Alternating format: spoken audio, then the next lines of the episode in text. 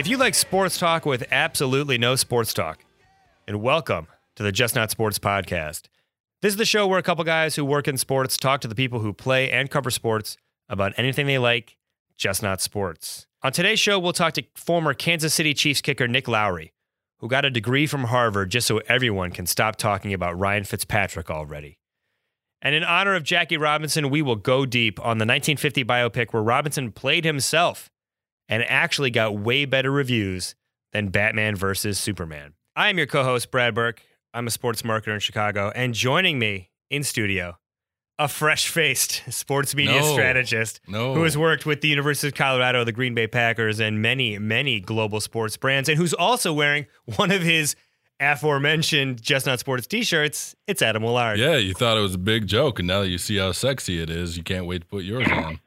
Good restraint, not dropping an F bomb. I could see it percolating on your lips. You were ready to go. Well, I'm trying to be more respectful. Also joining with the, also joining us tonight. I'm retaking that. Also joining us tonight on the phone, back from the dead in New York. It's our Emmy-winning sports producer Gareth Hughes. Gareth, how did you escape wherever you were kidnapped from the last few weeks? Well, you said back from the dead. Uh, I saw Bill Walton on the floor of the Final Four. I happened to be wearing my Grateful Dead belt buckle. I stopped him. I said, "Hey, Bill, check it out, man. We're rocking the colors tonight." And he looked at me and said, "Iko, Iko, brother, take care," and kept right on walking. Take So- care. Take care is a great way to blow somebody off. You really can't be mad because they said take care, but it's very clear this is Dude, not I going anywhere. I bet Bill Walton gets stopped a lot of da- times to talk about the Grateful Dead. He's got to keep right on walking. So. Well, thanks for not bringing up the fact that I've hammered him and he's supposed to be coming on the show. So, Bill, anytime you want to return my many emails and texts, you know where to find me. Take care, buddy. Also, in studio this week with a functioning microphone, it's our producer extraordinaire, Joe Reed. Joe, what do you have to say for yourself? It's good to be here, Brad. Adam. Gareth, it's good to have you back. We The miss you. confidence. It's just, isn't it? Like, it's amazing. Oh, oh, everything's great in my life. I'm young. Yeah, whatever. I get paid to do this. Take care, Adam. Yeah, Gareth, what did you think hearing Joe? Uh, what did you think hearing Joe kind of step in, do some interviews, gain the confidence? Joe, if I'm Wally Pipp in this scenario, that makes you Lou Gehrig. And you're going to meet a tragic end, my friend. so, spoiler alert. Hey, I believe that Adam compared me to Stephen Curry. I was in a good mood that week. I don't really believe Okay. that. just wow. saying. Just saying. wow. I'll No, I play. was being I'll, nice. I'll edit Joe- that segment back Joe in is- right now. Yeah, Joe has definitely uh, stepped it up, but I feel like you're more value to us when you feel bad. So Well, we'll Gareth, to be fair, We'll I mean, there. Joe can hit the record button from 55 feet away with that, you know, unlimited range. Oh yeah. All right. So on this show, we don't just invite people on, we go public with our invites because we're the only show with real balls in the industry. So it's time to slam the hammer on a few unsuspecting souls who've expressed an interest in something and therefore are legally obligated to talk to us about it. So let's start with Gareth, back from the dead. Gareth, who you want to slam the hammer to, buddy? Uh, I uh, to go briefly on this. I was at the Final Four and I had the opportunity to watch the Villanova North Carolina game from the floor. That was without a doubt, you know, that'll knock the sports cynic right out of you. That was my favorite live sports moment I've ever witnessed. And with that in mind, I, boy, Kris Jenkins, the way he just stood there on that court after hitting that shot, that dude is the man. I will. I want to Yeah. talk to him about anything, anything. You know, I just like. I know. Okay, cool. We can't talk about sports on this podcast. Can you tell me about standing? Because you're really good at it. Because the way he just stood in front of 80,000 people and 20 more at home, he clearly has a gift for it. So, Kris Jenkins, come on, talk about anything. Particularly, tell me about being the man. Uh, sorry to swear, but my God. Welcome So, back, Eric. That's my hammer. Yeah, here you go. it, it, it was probably the dual things of of the guy nailing the jumper to win a national title and not doing anything but just standing there, and then Jay Wright just being like, "Bank," and that's it, Bang. and just walked away. so straight pimping. Adam, you're nodding your head. Who do you want to slam the hammer to this week? Uh, I'm going to go three for one on this one. I would like to invite the Jones brothers on. And when I say the Jones brothers, I mean UFC fighter Jon Jones and his two football player brothers, uh, Chandler Jones with the Arizona Cardinals and Arthur Jones with the Indianapolis Colts. I think the they've only been seen in the same place uh, once or twice. Um, Jon Jones making his UFC in the process of making his UFC um, comeback after uh, some trouble away from the octagon, and uh, Chandler and Arthur both steady NFL pros. Uh, I mean, what are the odds that you produce three world class athletes from one family? I want to know how that happened and just kind of their dynamic together, and not really anything that they're specifically interested, but just the Jones family. All right, I like it. I like it. Joe, do you have a hammer? I do. Oh, hot damn! Go for it, buddy. So I'd like to invite on Rick Fox. And this might be towing the line between sports and not. We could talk about this on a future episode, but he actually owns a League of Legends. This is an He East does own an esports oh, team. this is An not this esports is- team? This is fine. because his son is super huge. He's a professional esports player, very into Ah. gaming. So we could talk to Rick about um, not his sport, but how he sort of you know got into this through his son and his interest, and now he's like a huge proponent of esports being recognized as a sport. Interesting. Um, like athletes are, are you know, are given scholarships at certain universities now. Like, it's definitely gaining a lot of legitimacy. So, I'd be curious to sort of get his thoughts on that. I would- It's so nice that he accepts that as a sport when so many other athletes reject their kids no matter what. Yeah, yeah, it was really cool to see him talk about it. You know how he. I Oh. like that. I like that, Adam. Uh, Oh. I like how Joe's just like, yeah, I, I agree, Adam. Like, totally Hey. no response. I, I thought it was great seeing him. Anyway, Hey, what about so his that'd acting be- career, man? Rick Fox, accomplished actor. Well, Can I actually? I, I heard Go- a good yeah, Rick sure. Fox story at the Final Four. Please. Uh, somebody actually, we were talking about hanging out with athletes, and somebody was like, "Have you ever gone anywhere in public with Rick Fox?" I said, "No," and they said, "You will meet more women in one time." Just hanging out next to Rick Fox. I've never seen somebody who gets approached by more women and gorgeous women at that than Rick Fox. Except for Yeah. Joe Reed. I'll take it. no comment. Oh, except for Joe Reed. Yeah. All Well, right, Joe Ma- Reed is a millennial. Yeah, that's true. It's a whole different dating world. Um, Anyways. Joe has a girlfriend who he's very happy with. Disclaimer. Rick Fox, esports. I'd love to learn more. let's That's my it. hammer. My hammer going out to a future NBA Hall of Famer, Allen Iverson. Oh yes. I've also I've also would like to make an addendum to this hammer. And for the first time, just not sports history here, hammer a former guest. Hmm. Two, in fact. Hmm. Shaq and Allen Iverson are two of the most important non-sportsmen of our lifetime because of their contributions to rap music. I would like to bring back Shea Serrano Mhm. and the legend Def Jeff Mhm. and go in depth on the careers of these two legendary rappers. And side side note, they also played basketball. oh right. And break down their careers, the odds and ends. I want to go deep on the albums. And maybe we'll do a little bit of a Hall of Fame preview for the non-sports. Actually, okay, you know what? Ano- another addendum. Whoa. Save for I'm announcing show. right now. Double addendum. Double addendum. You are a PR I'm guy. a I'm a policy wonk. We we've got some got some public policy interviews coming up. Uh, uh, double addendum.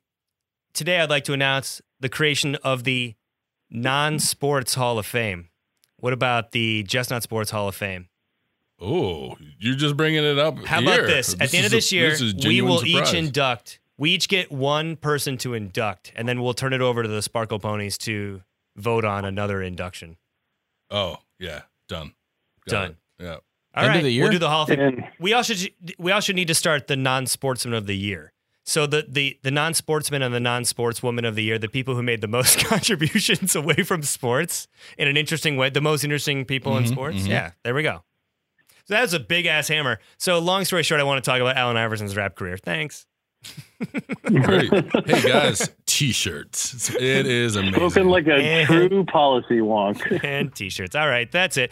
If you guys got someone you want us to talk to, email us, justnotsports at gmail.com or uh, give us a shout out on Twitter at justnotsports.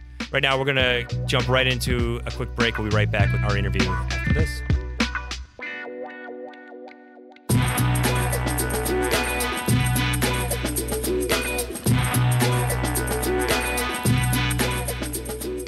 Joining us on the show now is Nick Lowery.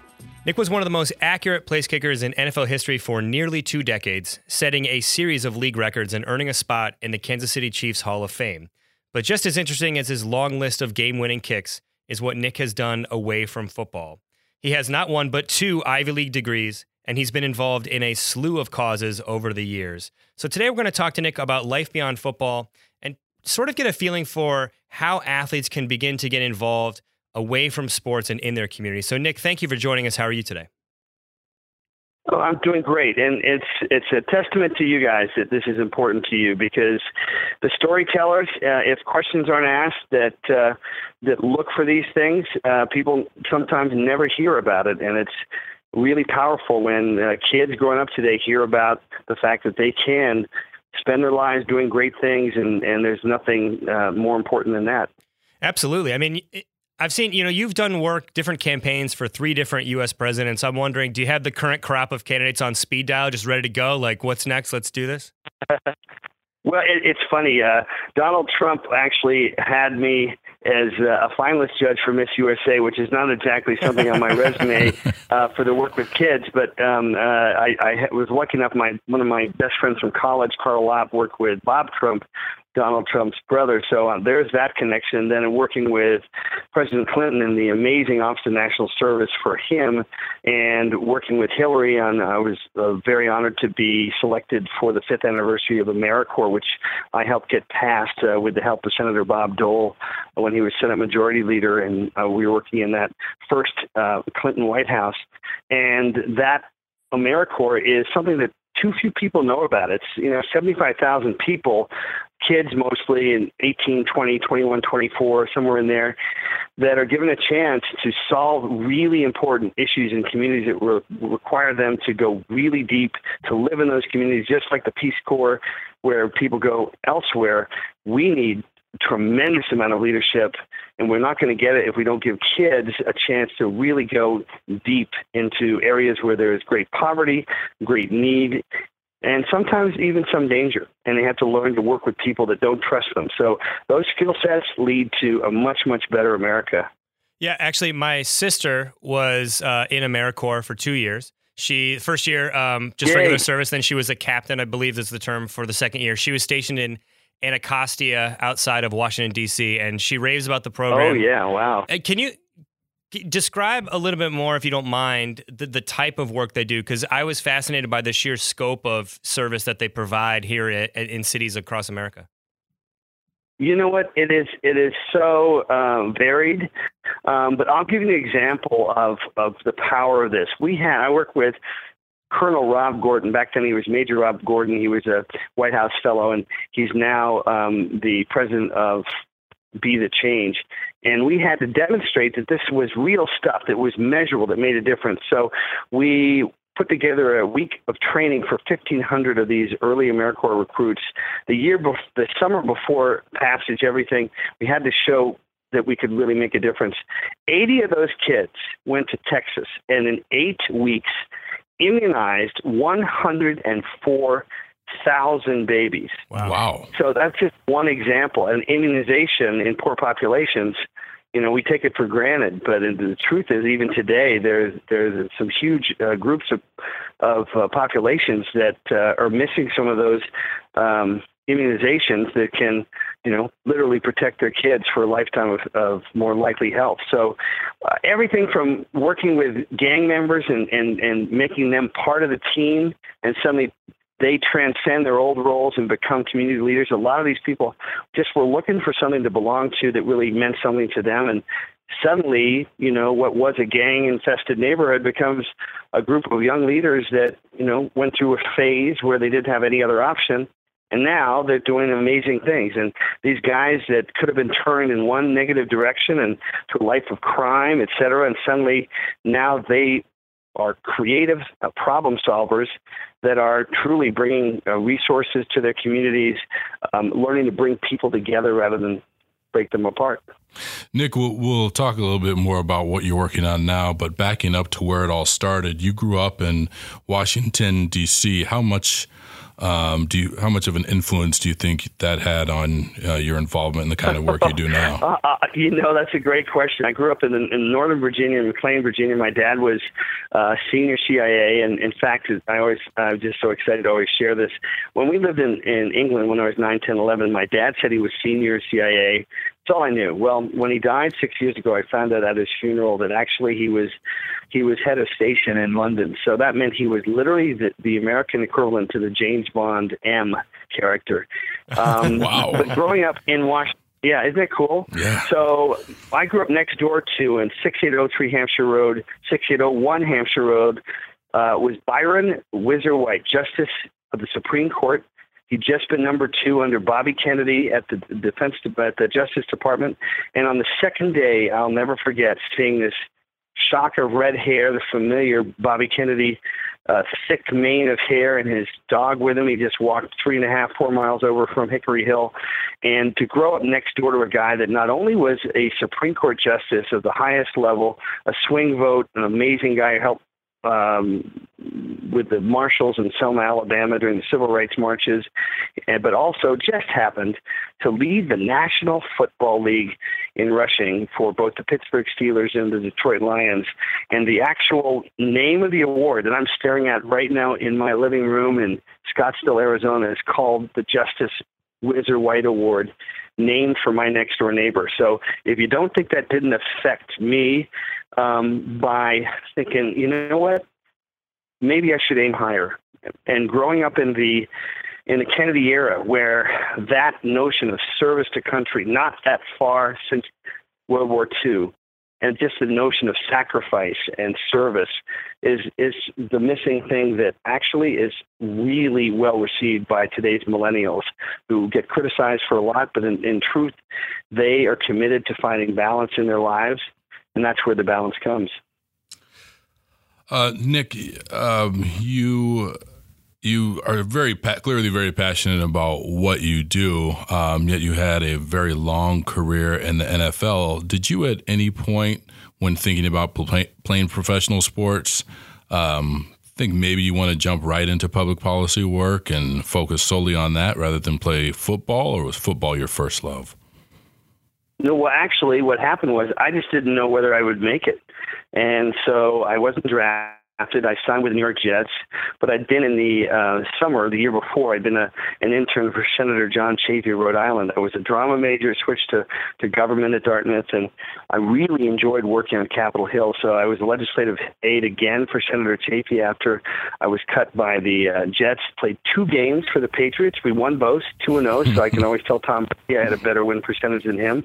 But uh, they cut me too. I wasn't quite ready yet, and I didn't know if I'd ever be ready. So I uh, worked for Chafee on uh, the Title V regional commissions, and then uh, which I really don't think we should spend our time talking about, but it was interesting. And then I worked um, as a permanent staff member with 11 other lawyers. I was the only non-attorney on the Senate Commerce Committee for Senator Bob Packwood of Oregon. So I, I thought that's what I was going to do, and that's a great job because you don't lose your job if your senator loses his or her election. But I got this call from the Kansas City Chiefs out of the blue, and I just thought I owe it to myself to try one more time. And the Chiefs gave me a $2,500 bonus, which, you know, today is just a, a joke, but it was just a sign. No one else had done that. I just thought I, I owe it to try one more time.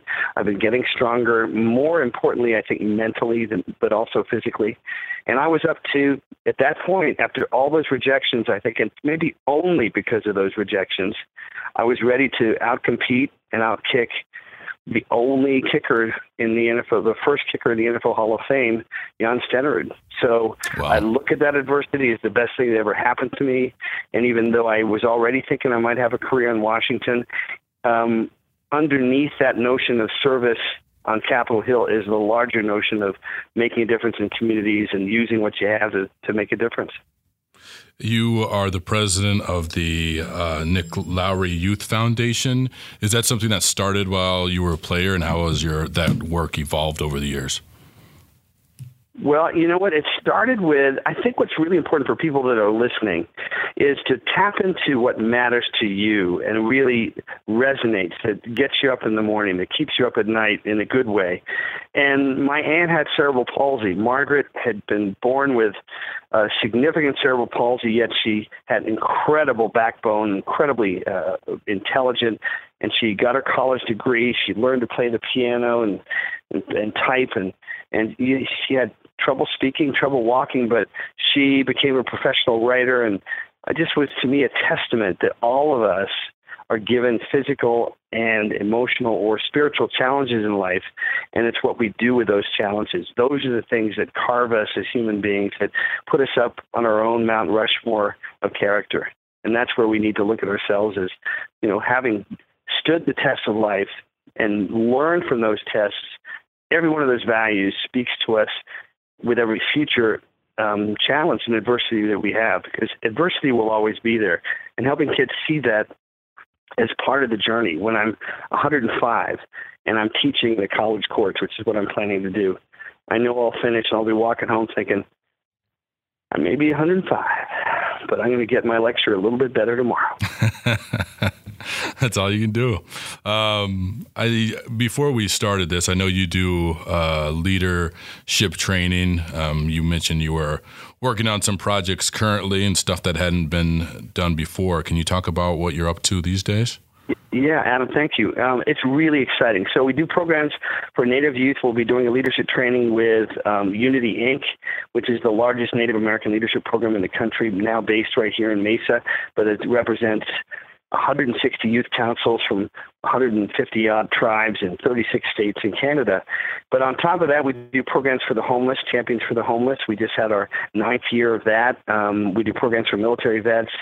Um, we do Champions Against Bullying programs. And then the thing I wanted to share is what happened last week is this amazing um, connection of head injuries and trauma with football players, which is very high and which was underscored in the movie Concussion, where we had a big fundraiser actually for that, thanks to Sony. Um, which uh, is allowing us to educate more people about that. If you want to see our website, it's called www.strongersafersports.com about all the best new stuff with regard to head injuries. But here's the link, which is that women in domestic violence relationships um, 88% of them have not only had one, but multiple head injuries. 50% of their kids have had head in- injuries, and 55% of those kids are under the age of five. And 83% of those women have psychological issues that go with it too. So uh, there may be something that is a dark story, a dark chapter, but to me, it's a really powerful one that I look at optimistically. That that now that we're learning about the brain, we're learning about what happens to people that have had head head injuries.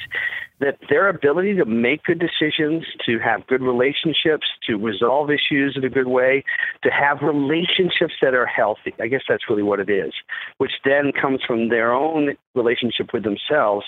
If their brain is damaged and literally has blinders, so it can't see life in three dimensions in full color, no wonder they can't make better decisions. If you're four years old and you watch your dad, um, you know, hurt your mother, or in the, in the case of Derek Kennard, who is a Super Bowl champion with the Dallas Cowboys, who was with me at this event last Thursday and told me when he was six, he watched his uncle blow away his father, murder his father, just to save his mother.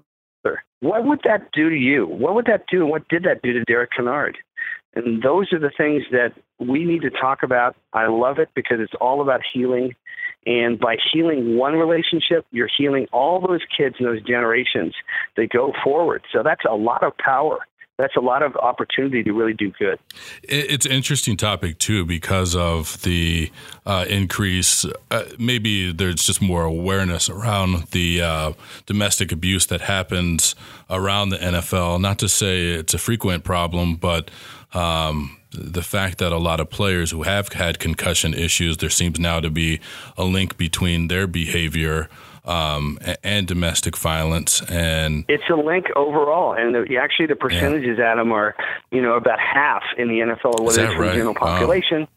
But it's it's only about half. It's actually less. But the truth is, when it happens, whether it's Ray Rice or somebody else, it gets a lot of detention, uh, attention, and we got to you know pay attention to that. You know, we as athletes are in an era where we get paid ridiculous amount. I wish I was playing now because I'd be paid a lot more less when I was playing. But still, we're very fortunate. We're very lucky, and we should be very grateful.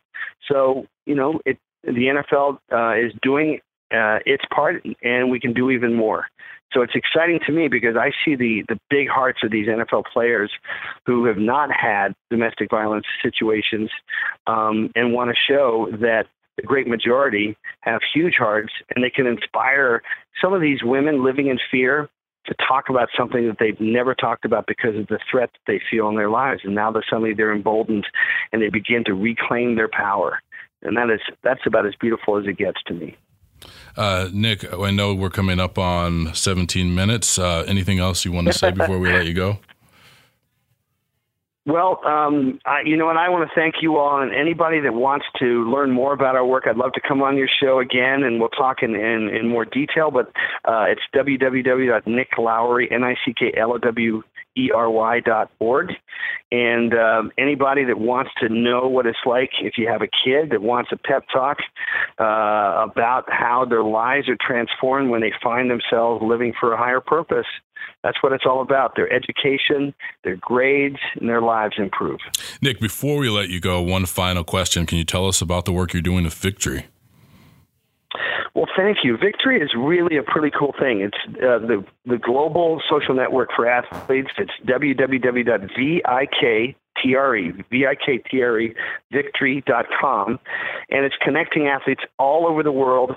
And it's allowing athletes uh, that have um, hundreds and thousands of followers to be compensated. So that's great because while we love what Facebook's done to connect people, uh, it's nice when athletes that are bringing advertising revenue to Facebook that maybe they get supported. A lot of former athletes are in financial uh, hardship, and um, it's also connecting athletes that can make that very difficult transit transition some call a second death after their careers are over and realize that what they learned as athletes, a little bit like military folks, you know, that that that that experience learning how to sacrifice and be part of a team in the military field or on the on the playing field in the NFL or wherever, that those are skill sets that can make a tremendous contribution um, in schools and and everywhere. And I'm, I'm dedicated. I'm very. It's very important to me that athletes have a chance to to play that role as catalysts for good values in communities.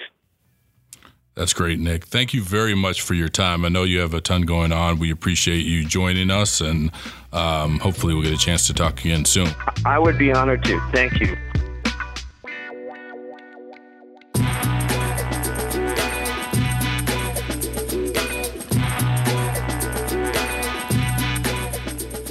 If you rank the most important athletes in American history, Jackie Robinson would be first, and then you can spend a lot of time debating who comes later. It sounds cliche, but Robinson's ascension to the major leagues in 1947 is as vital to American culture as it is to baseball box scores. He's been a fixture in movies since then, like 42, and in not one but two documentaries by Ken Burns. The latest debuted this month. But what you may not know is that Jackie Robinson got his very first biopic way back in 1950. And what you definitely don't know is that there was only one man to play the celebrated slugger in his prime Jackie Robinson. That's right, Jackie Robinson starred in his very own movie, The Jackie Robinson Story, during his playing career, which is probably the most famous playing career that's ever been in United States sports. So, Adam, knowing all this, did you have any idea this movie existed? Yeah. Oh, I you did. did. I did not at yeah. all. um, 42 has long been my favorite number. Uh, I use it in a variety of passwords and so forth. So I won't tell you what the rest of it is. But 42 is my dad um, really liked James Worthy, so I liked that already. And then add on top of that Jackie Robinson. And Wait, wait. So you're like, 42 I was a big number. James Worthy fan, and then you know because of that, I got into Jackie Robinson. Well, I think is the combination of the two that that number has always meant a lot to me. So yeah, I did know that he was uh, he had starred as himself in a movie. I had no idea. Like this, I like, I was a film, I was a paid film critic for years. Yeah, no idea he started He's black, so I, I get That's- it. That's not true. Gareth, did you have any idea that Jackie Robinson had played himself? I did not. I mean, honestly, I one of the few movies I've actually ever cried at.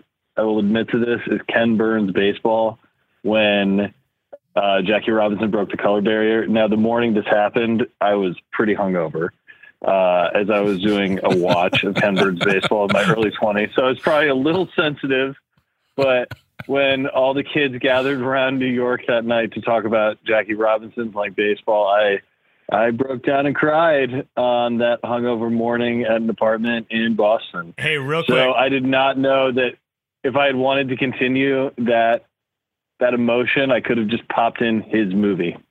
real quick. What's the most embarrassing movie you've cried at, or the most embarrassing cry from a movie, Joe? I don't know. I'd have to think about it. I feel like I haven't cried at too many movies. Adam? I just saw the movie Room. Oh, Oh, and you cried during Room? Mm-hmm. Oof. Like sob, like deep sob? Uh, no, I cried. I don't remember the last time I've sobbed. Period, but Yeah. I cried. Mine was um I got I got two. The one was the cartoon, The Land Before Time, when the mom dinosaur died. I was like in middle school probably, and or probably younger than Oh, maybe like that's not fourth or fifth grade. embarrassing. Uh, but my I cried so hard my mom turned it off and took it back to the video store and banned it because she's That's like never embarrassing. again. And then um, more recently, I was fresh out of college and I got mono, and I was really sick for like three or four days. Couldn't sleep, couldn't even swallow. I'd been misdiagnosed a bunch of times. So then I I went to the doctor. They finally did a test. They gave me this shot that like enabled me to swallow again. So I went home and I ate something for the first time in three days. Drank a Gatorade. I laid down in this bed. I put on Saving Private Ryan, and then the old man collapsed at the, the, the tombstone. I sobbed for like an hour straight on my bed because I was so exhausted and sick. Not a good. I was a grown man living by myself. Not a good look. Oh. Uh, let me. Okay, let's get back to Jackie Robinson. Not a lot of emotion in this movie. It's a very dated movie from 1958. So if you're looking for the emotional resonance of the story, modern production, you probably just pop in 42. Yeah. Um, the, the baseball action is extremely dated. Like it's it's you know it's a lot of slow play. It's kind of like and now Jackie walks up to the plate and it's just a wide shot and you hear the crowd noise and it's almost like it's trying to put you in the in the baseball stadium but it doesn't realize that that's boring as hell. There's nowhere else you'd rather watch and not be. Um, but it is fascinating to see him play himself. And i guess i have some questions for you guys about the performance is what it is. Although i will say the new york times gave him a really positive review. Listen to this. Mr robinson doing that rare thing of playing himself in the picture's leading role, displays a calm assurance and composure that might be envied by many a Hollywood star. I mean, that's better than Batman Superman, man. were the acting standards just lower at the time? And I don't mean to say he didn't do a good job. He fit in with the actors around him. It was just hard to tell whether or not he did a good job or not. It's yeah, I mean, it was a the, the, the it was 1950, so you're really talking about the end of 40s cinema, and not everything was Gone with the Wind. Not everything was. Um, I, I think it was probably more. This is more akin to like a TV movie now, or even that I TV movies Yeah, are that's a great comparison. Like an 90s TV movie, it's a very wooden performances. It is what it is. Um, but it got positive reviews, and what I find fascinating is he was an important. So this movie kind of puts a stake in the ground and says he's an important American institution. The, the film ends with him making it to the Dodgers, uh, appearing at the White House, giving an address on the radio. It, it seems, um, to America about persistence. It's clearly putting a stake in the ground three years into his MLB career and saying, here's an important American figure. And I just can't think of a, a single other Hollywood project that would do th- that has done that in like an like an athlete in his prime telling his own story looking forward and and I think that speaks to a Robinson's unique position Exactly. in American history and the fact that it was known and b to the sort of I get I'll get into this more n- right now instant myth making that was I, you know happening at the time with what it was saying about his ascension to the major leagues so I want to Can I, wanna, can I ahead, throw Dave. out something else that this is going to sound cynical, and I'm not nearly enough of a film scholar, and I'm I'm prepared to be shamed, but like, how deep a pool of famous African American actors were there working within the studio system of 1950, who you also could have pulled from to play Jackie Robinson? How many are there now? yeah. I mean, I, Well, I, that's, not, yeah, all that's joking a very aside. fair point. Yeah. Right. You know, and like uh exactly. So I, I think that's a third reason we have to throw out there as to why this might have happened. Look, that's a really good point, and I don't think it's cynical. I mean, think if you're a movie studio at the time, you're right. Do you get an African American to play the leading role, knowing that they may not be a box office draw, or do you just go get the guy himself because he's got fans? You know, everyone in New York's gonna go see Jackie play himself. It's interesting. I, the other than the only other thing I can think of with a modern superstar athlete portraying a really, really interesting like American cultural story during his playing career was Kevin Durant in the movie Thunderstruck, where he changed bodies with a little boy. I was going to say Michael Jordan in Space Jam. What more Oh yeah. uh, adversity Well, that's a documentary, right? right. right. Um, Ken Burns is out doing media for the new Jackie Robinson movie, Yes, and he, is. I, I can't quite tell, and I should really see. We should see if we can get them on. I can't quite tell if if they're just sort of trying to differentiate it from the 94 but it, in the interviews i've heard i heard him on richard Deitsch's podcast for si and he was kind of bad mouthing the 94 job they did on jackie robinson which i thought was a pivotal episode but he talked about how they fed the myths Yep. of um oh well you know the story of phil rizzuto or whoever it was putting his arm around him Pee Wee Reese. Pee Wee Reese, excuse me. Yep. N- never happened and all this other stuff.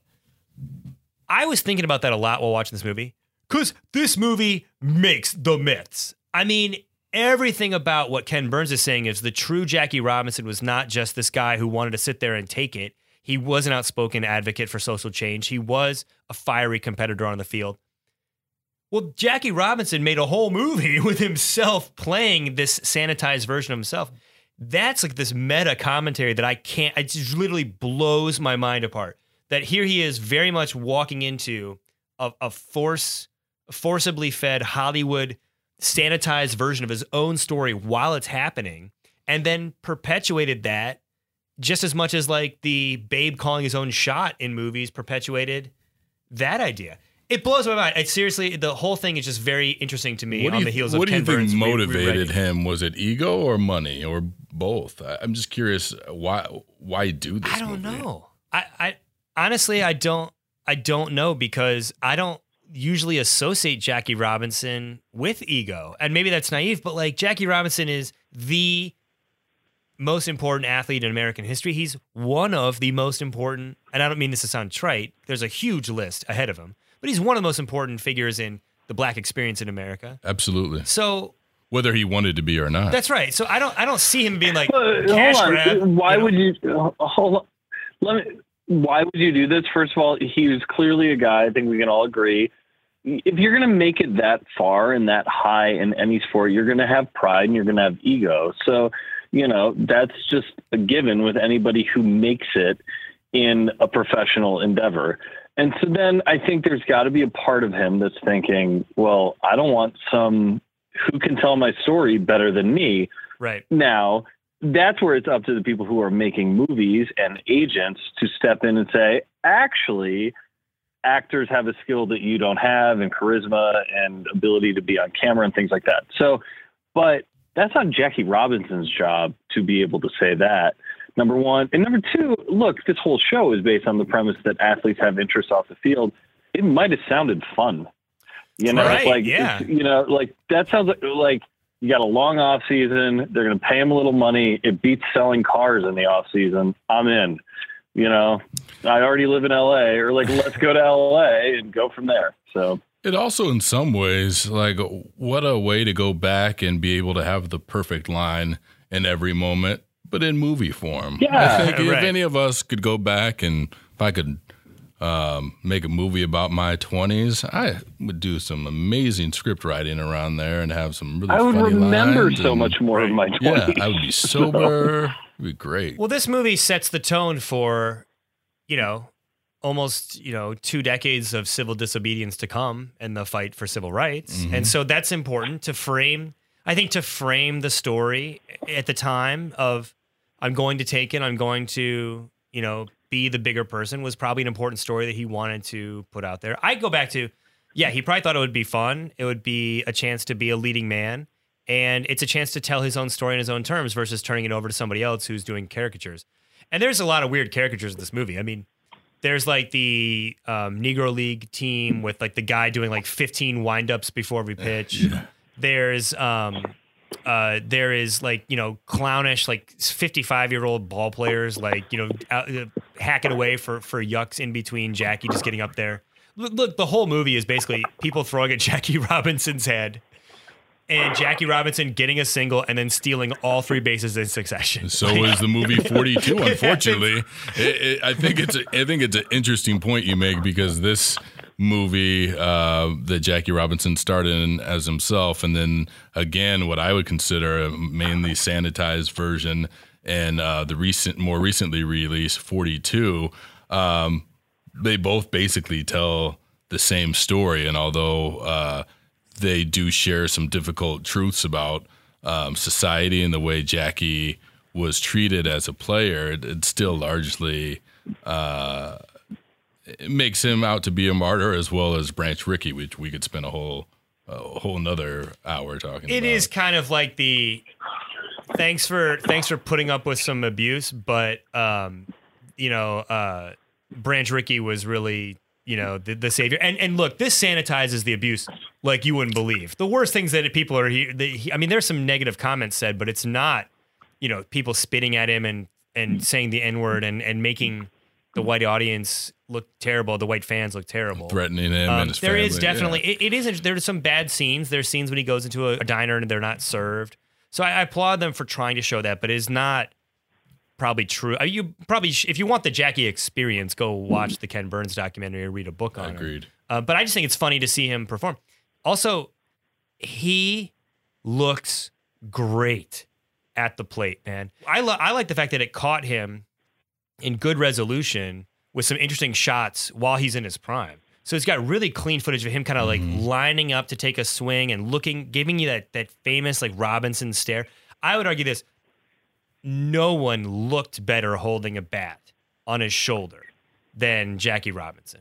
If you just if you Google it and you just and you see that Than a professional baseball player. yeah, I mean, I, I think, yeah, right, yeah. well, I if you were to say no one looked better swinging than Ken Griffey Jr., no one looked better like waiting for a pitch than Jackie Robinson. Right.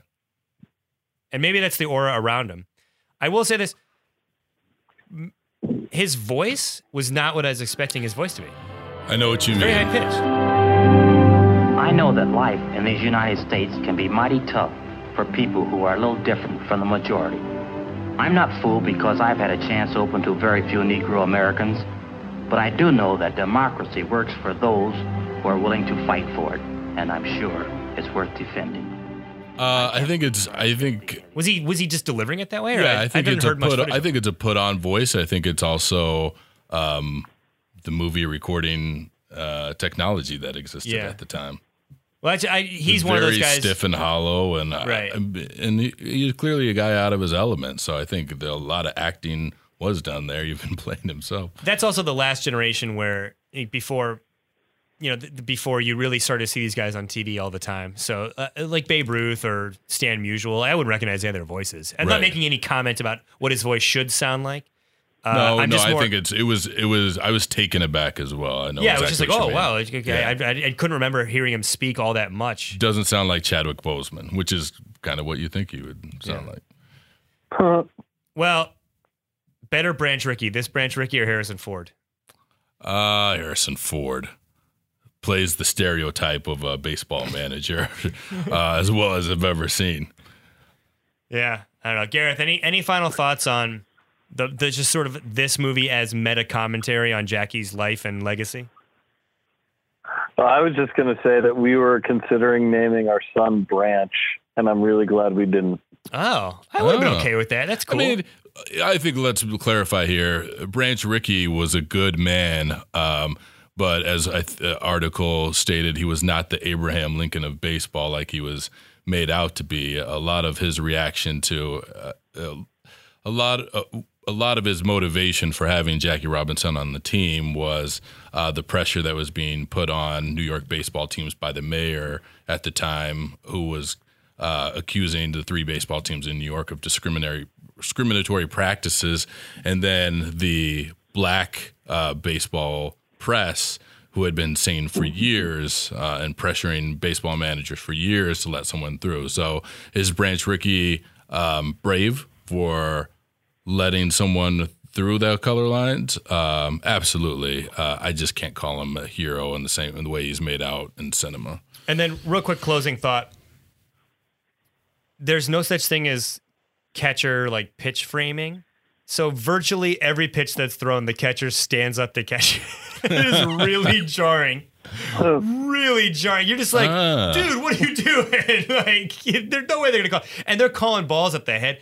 The baseball scenes of this have not aged well, but I, do encourage, I do encourage people to go check. It's free on YouTube.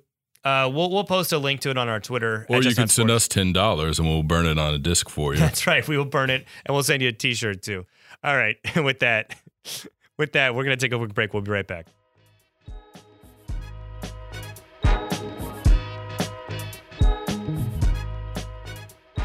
Today's show is sponsored by The Weatherneck. We spend a lot of time around athletes and super active people, and two things really stand out to us. They love staying active outdoors all year round, and they need quality equipment to do that. Enter The Weatherneck. The Weatherneck is a modern take on the bandana that's quick, quiet, clean, and comfortable, and it's designed specifically for performance outdoors. It features high tech fabrics and powerful magnets that make it today's outdoor bandana, and it's comfortable. The center mesh section allows for full breath when active outdoors, and the wicking fabrics eliminate the nasty soaking wetness that can bunch up in fleeces. Everyone knows what it's like to put on like a knit scarf, try to be on a bike out in the cold. It's just awful. Your face gets super wet. And it's super convenient. It removes in one second with one hand. That's amazingly helpful if you're on the bike, on the run, or just outdoors doing your thing. I know the guys who created this. They are super smart, super passionate, the types of people I would trust. Go to theweatherneck.com for more information or to place an order. Theweatherneck.com.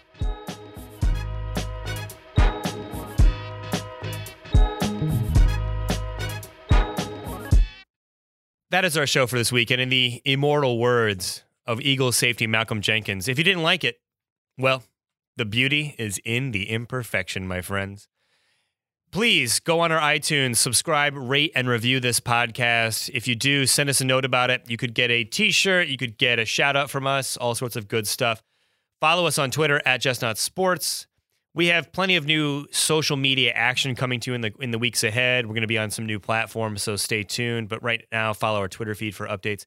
And let's do some shout outs. I'm going to shout out Nick Lowery, our guest, Adam. Uh, interesting perspectives on community service and devoting your life to causes beyond sports. Yeah, it's uh, it's really interesting to talk to a guy who really viewed um, football is something that he felt he owed to himself to pursue, but was not his primary option. And the things he's been able to do, uh, both during his career um, and, and post career, are, are really impressive. Yep. Gareth, any shout outs? Yeah, I'd like to give a quick shout out to the founding fathers. Uh, you guys didn't all get along, and our image of you has gotten over, glossed over and romantic, like you were all just a bunch of guys who are all friends, and you know it was all easy.